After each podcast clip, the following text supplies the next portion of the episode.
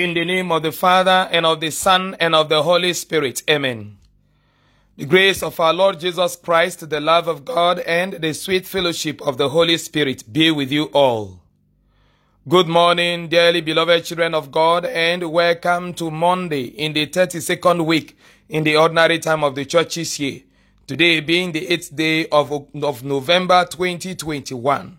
Friends, let us beg God that He may fill us with the presence of His Spirit. Come, come, come, Holy Ghost, come. Come, come, come, Holy Ghost, come. Holy Ghost, come. Oh, come, oh, come. Holy Ghost, come. Oh, come, oh, come, come, come. Dearly beloved children of God, the title of my homily today is You Must Forgive Him. You must forgive him. The first reading today is taken from the book of Wisdom, chapter 7, from verse 1 to verse 7. And the gospel reading is taken from the gospel according to Luke, chapter 17, from verse 1 to verse 6. Now, in parts, the gospel of today reads, Jesus says this to his um, uh, disciples in the gospel reading of today. And what did Jesus say? He says something very crucial about forgiveness. In this is what he said. If your brother sins, rebuke him. And if he repents, forgive him. And if he sins against you seven times in the day and turns to you seven times and says, I repent, you must forgive him. What a hard teaching, one may say. What a huge demand is the divine master making of us, one may say. Yes, it is a difficult one. It is a huge demand. But dear child of God, as difficult as huge as it may appear, therein lies your essence. Jesus makes it clear. If a brother comes to you, no matter how many times he has offended you, and he says, I repent. So here, apology, saying I am sorry, is interpreted as repentance. Repentance is all about conversion, making a U-turn turning from your old ways of life.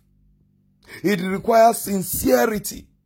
It requires resolution not to continue in the evil inflicted on others. It implies the fact of being honest with oneself. When you go out to say to others, I repent, to say, I'm sorry, forgive me. Jesus is saying that every one of those around us, every human being, has the right to f- enjoy forgiveness from you and I as Christians. Irrespective of their religion, irrespective of their background, irrespective of, uh, irrespective of their, you know, political affiliation and all of that. And that it is an obligation, it is our responsibility to give forgiveness each time forgiveness is required of us. It is not in our place to make a choice as to give or not to give forgiveness. Jesus says we must forgive. We must forgive. We must forgive because as he taught us in the Our Father, we ask God to forgive our sins even as we also forgive those who have sinned against us. And if there is need for sincere repentance, for true forgiveness to take place in the life of those who ask for our forgiveness, then we too need sincere repentance for us to enjoy the forgiveness of God in totality whenever we approach God for mercy and forgiveness.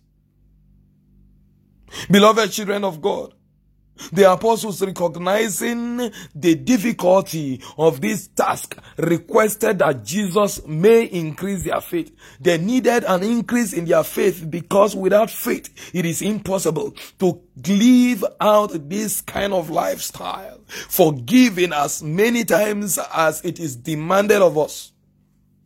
We too need increase in our faith.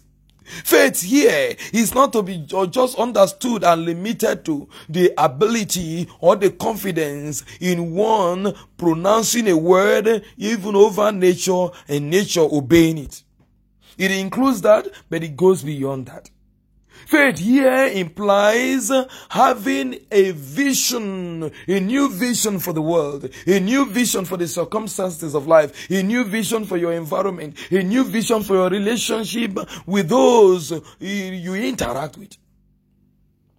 That even though my spouse has been consistently offending me, my worker, my subordinates, my colleagues, my neighbor, my employer, my employee have been wronging me, have been harming, hurting me, and keep coming to me. I repent, forgive me. What do I do in such a situation?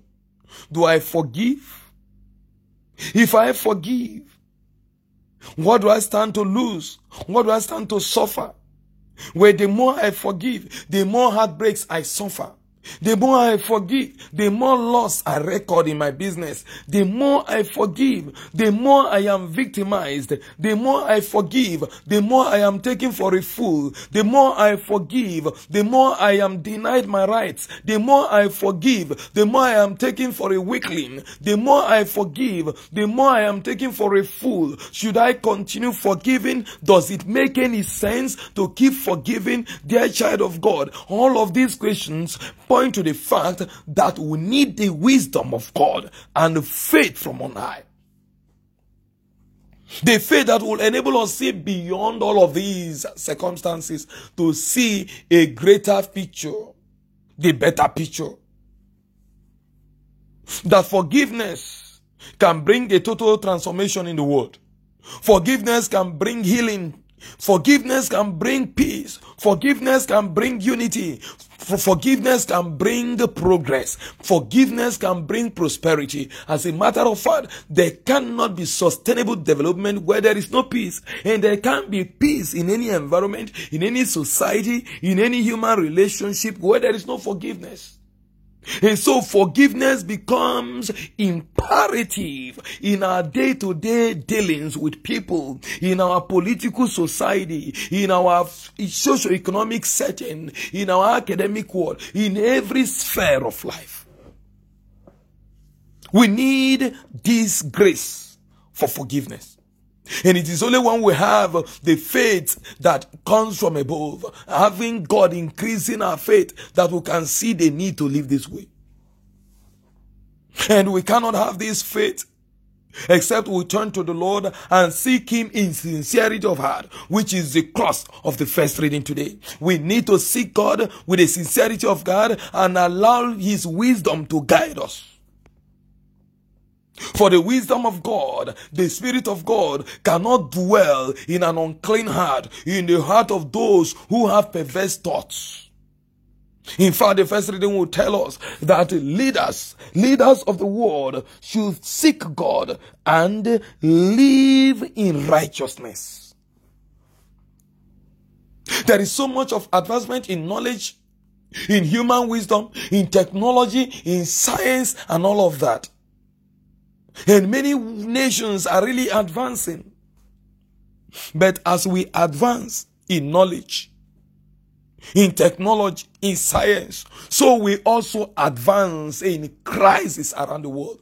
Global crisis, international crisis, continental crisis, national crisis, intercommunal crisis, family crisis, crisis all over. A whole lot of chaos, a whole lot of trouble, a whole lot of challenges. We have more educated people in the Nigerian society of today than we have in centuries, eh, I mean decades ago. But is Nigeria more peaceful now? Is Nigeria more progressive now? Can we say we have a better society today? Even in the advanced countries of the world. Can we say we have a better society to live in? Where everybody have equal right and equal access to well-being and to the facilities of the world and the resources of the society far from it we still have a whole lot of discrimination, a whole lot of racism, a whole lot of fighting, a whole lot of killings, a whole lot, lot of destructions and all of that. We have lost hold of the brotherhood of the human family. And that is why advancing, advanced countries will continue to do everything to impoverish the developing countries instead of aiding in sincerity the developing countries to advance as well. The privileged in the society do everything to make sure that the less privileged remain less privileged. The less privileged will do everything in order to bring down the privilege in the society. Conflict crisis, commotions, chaos everywhere. Because there is no peace. And there cannot be peace where there is no forgiveness. And we cannot forgive. And we cannot truly repent and obtain true forgiveness and sincerely turn away from our wickedness except we have God increase our faith. A better society can actually come out of us. A better family can come out of that relationship. A happier family, a happier working environment can come out, out of that same set of people on that particular job, in that department, on that team, on that committee. Yes, dear child of God, if we can get a little above our sentiments, a little above our short-sightedness, a little above our greed and selfishness, and allow the bigger picture inform, informed by vision brought about by faith in God. If we allow that to guide us, we will indeed have a better society emanating from us. Because God has given us all it takes to build a healthy, happy, holy, prosperous society. May God give us the strength to always increase in faith and live according to His will, readily forgiving all, especially as they repent and turn to us. And for us who offend others and offend God, that we may sincerely repent and obtain mercy from God through Christ our Lord. Amen. Please, dear children of God, do not forget to key into the nine day beginning of the month intensive prayers and novena. It shall be ending tomorrow. Put a key into it, bringing all your prayer requests to God. And as we continue to pray, God will hear from heaven. He will heal our land. He will answer our prayers and He will forgive our sins. Pray with Psalms 8, Psalm 73, and Psalm 103. And don't forget, of course, to say your rosary. God bless you. And do have a fruitful new week. The Lord be with you. May Almighty God bless you, the Father and the Son and the Holy Spirit. Amen. Be assured of my prayers and my blessings always.